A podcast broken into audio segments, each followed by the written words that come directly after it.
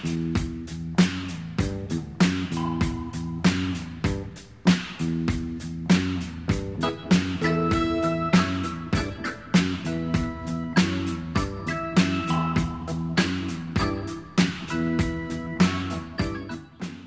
right, we are back. Let's talk about a little bit more about water and fisheries. According to National Geographic magazine, in New York, we're seeing an amazing reversal of the fortunes of the sturgeon. Recent study by biologist Mark Bain from Cornell University shows that the population of short-nosed sturgeon in New York's Hudson River has risen from 13,000 in the late 70s to roughly 60,000 today. Bain sees the discovery as proof that over time conservation efforts can help some imperiled species recover. The sturgeon was a charter member of the 1973 U.S. Endangered Species Act. Noted the magazine, this is a net gain for the sturgeon and for the Endangered Species Act, at a time when some politicians have been pushing to weaken it. And closer to home, efforts off Santa Catalina Island are bearing some fruit. We talked a few years back with people who are trying to go out and clean up our waterways to prevent debris from harming fish life.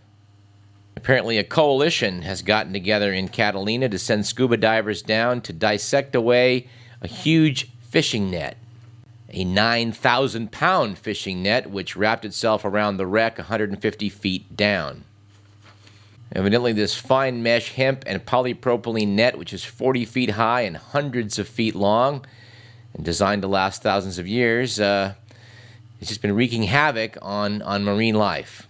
Since it sank in 2006, it's been entangling and killing sea lions, dolphins, sharks, and fish, causing the bottom around the ship to be littered with skulls and bones picked clean by crabs. The divers are speculating with about 9 more days of work, they'll be able to clear that net. But according to this article we read on scubadiving.com about this, worldwide there are thousands of such derelict killer nets like the one off Catalina. They've been just sometimes abandoned and left adrift. In one case, study of abandoned fishing gear in Puget Sound was studied for 10 years, and they estimated 30,000 marine mammals, fish, and birds were killed in it every year. This kind of thing needs some legal remedies. This kind of reminds us of the disaster of the Exxon Valdez, which had an anniversary recently, showing all these guys out with steam cleaners out on the rocks in Prince William Sound. I talked to a patient that came in the clinic, I think I mentioned this on the show a couple months ago, who specialized in oil cleanup, and he pointed out that probably the worst thing you could do is go out there with a steam cleaner. The steam wiped out the microorganisms, which are really your only salvation ultimately in eating up the oil residue. But they did it precisely for public relations benefit. See, we're doing something. And here's an odd story off the high seas. There's a photograph in the Sacramento Bee on January 10th, showing a parachute above the oil tanker Sirius Star that is believed to have delivered a $3 million ransom to the oil tanker's pirates. So, mission accomplished by the pirates. They took hold of an oil tanker, got $3 million, and split with the dough. Of course, the pirates originally wanted $25 million, so they didn't get everything they wanted either. But you just have to ask the question. Every nation in the world with a seacoast presumably has a navy. Why cannot the world's navies stop pirates from seizing shipping? Now, I don't get this, particularly when it's noted in the article about this event that between 12 and 14 international warships patrol the waters off the Somali coast in the Indian Ocean at all times, seeking to prevent pirate attacks on cargo vessels. Well, they're apparently not doing a very good job, because evidently, as we speak, there's a dozen vessels in the hands of pirates with about 300 crew members being held. Anyway, clearly some legal reforms are needed as regarding the high seas. Since a lot of this freight being shipped around the world is registered under flags of convenience like Panama and Liberia, when they're really, shipping goods from China to America. And, we could do a whole show on that. And as regards legal remedies on dry land, we mentioned National Geographic a moment ago. They had a great series of pictures about cell phone towers now being erected across the country that are being camouflaged to look like part of the landscape. In fact, this is an example where the free market is rising up to remedy the problem as people are competing to put cell phone towers embedded in crosses in front of churches, painting the panels green and hiding them up in palm trees, or just sticking the towers on some silos out on the landscape. My personal favorite was a cell tower disguised as a saguaro cactus. So there's hope something can be done about the eyesore of all these cell towers all across the landscape. And speaking of cell phones, we need the market to work in that area because we have probably the worst cell phone service in the world here in the U.S. Article in Parade magazine a couple weeks back about the fact that cell phones in the U.S. transmit data more slowly than phones do in Europe. They have fewer features than phones do in Asia. And according to a cited technology website, the U.S. is going to be behind for a long time because carriers like AT&T and T-Mobile use GSM, a network that works in a completely different way from CDMA, which is what's used by Sprint and Verizon. And because Europe and many countries in Asia decided years ago to adopt a single cellular network, that being GSM, their infrastructure works with all kinds of phones, and developers can add more bells and whistles. Apparently no one in the U.S. ever said, you guys have to pick the same technology. That allowed a complete lack of coordination among carriers. And now that each carrier has sunk millions into its own infrastructure, change remains unlikely. Let's close with some medical items, three of them anyway. Put my MD degree to use. That's some bad news and some good news. Let's start with the bad. Turns out that virtually all the dominant strains of flu in the U.S. this season are resistant to our leading antiviral drug, Tamiflu. So far, knock on wood, this has been a below-average flu season, so this is not really a big issue. But no one's sure why this is, and last year, 11% of throat swabs from patients with the most common type of flu or Tamiflu resistant. Apparently this season, 99% are resistant.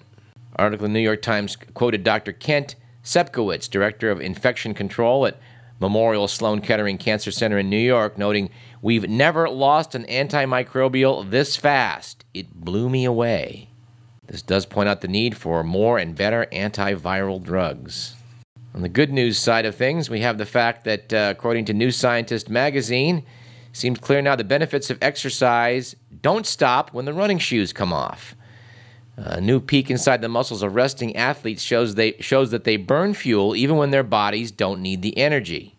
Turns out endurance sports like long-distance running are known to increase the number of mitochondria in our cells. The mitochondria are the cell's little powerhouses. But a recent study at Yale University shows that the mitochondria in the muscles of men who run at least 4 hours a week consume 54% more fuel than those of men who don't run. This shows that if you exercise regularly, the benefits of that transcend even the time you're exercising. You're burning more fuel just sitting still.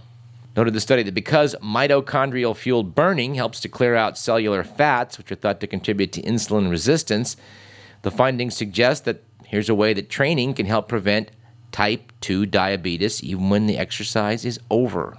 Of course, the modern American approach to treating Type 2 diabetes seems to be to load the patient up with 50 different types of medicines. This suggests that a better solution may be to put on some running shoes and get out there, or at least go for some long walks. And for God's sakes, quit eating the potato chips on the couch, watching TV. All right, and final item from the Grandma Always Knew Best department. And I'm sure if Ryan Todd follows me today, he's going to get a chuckle at this one, since the issue of sleep is a sore subject for this correspondent. Well, not so much sleep as the fact that medical science hasn't really understood why we sleep and therefore has downplayed its importance. But your grandma no doubt told you, and I certainly tell patients in the clinic this, that if you feel you're getting a cold, you feel you're getting a virus, go to bed early and sleep in. Well, some researchers decided to test this scientifically, and author Sheldon Cohen, who studies the effect of stress on health at Pittsburgh's Carnegie Mellon University, paid researchers, healthy adults, $800 to have cold viruses sprayed up their noses then wait 5 days in a hotel to see if they got sick. And guess what? Habitual 8-hour sleepers were much less likely to get sick than those who slept less than 7 hours or slept fitfully. Prior research had suggested that sleep boosts the immune system at the cell level.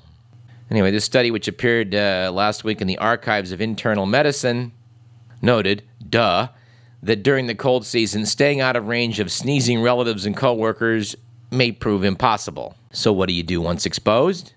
Well, go to bed. You feel achy, scratchy throat, sniffly? Go to bed. In this study of 78 men and 75 women who had rhinovirus shoved up their nose, they were able to determine that 135 out of the 153 volunteers indeed got infected, but only 54 of them were clinically sick. It's a pretty definitive study. Those who slept 7 hours or less were 3 times more likely to get a cold than those who slept 8 hours or more. And those who were tossing and turning and sleepless more than 8% of the night were 5 times more likely to get sick than those who were sleepless only 2% of the time. Pretty definitive study, although it's what your grandma could have told you a long time ago.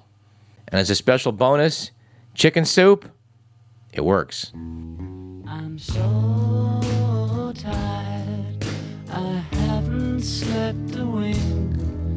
I'm so tired, my mind is on the blink. We are out of time. I want to thank Matt Weiser of the Sacramento Bee for talking about the Delta woes. And note that we hope on next week's program to bring you Tom Blease, whose research into energy sources indicates that a solution to both global warming and our energy problems may be simpler than most of us imagine. That's sure to be provocative. This program was produced by Edward McMillan. I'm Douglas Everett. You've been listening to Radio Parallax. We'll see you next week at the same time.